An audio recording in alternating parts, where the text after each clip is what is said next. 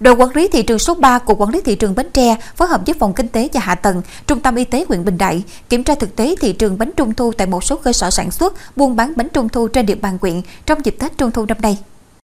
Đoàn đã kiểm tra tại các cơ sở về nhãn hàng hóa, hóa đơn chứng minh nguồn gốc các sản phẩm hàng hóa bánh trung thu, việc thực hiện các quy định về tự công bố sản phẩm bánh trung thu, việc niêm yết giá bán, giấy cam kết bảo đảm an toàn thực phẩm, giấy khám sức khỏe, giấy xác nhận kiến thức an toàn thực phẩm.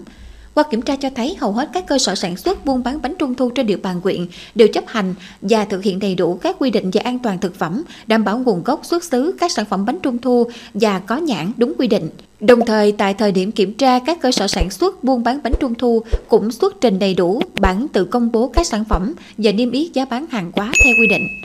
Ngoài ra, trong quá trình kiểm tra, đoàn cũng hướng dẫn tuyên truyền phổ biến các quy định của pháp luật về kinh doanh thương mại và an toàn vệ sinh thực phẩm để nâng cao ý thức chủ cơ sở về bảo đảm an toàn thực phẩm, góp phần bảo vệ quyền lợi và sức khỏe người tiêu dùng trong dịp Tết Trung thu năm nay.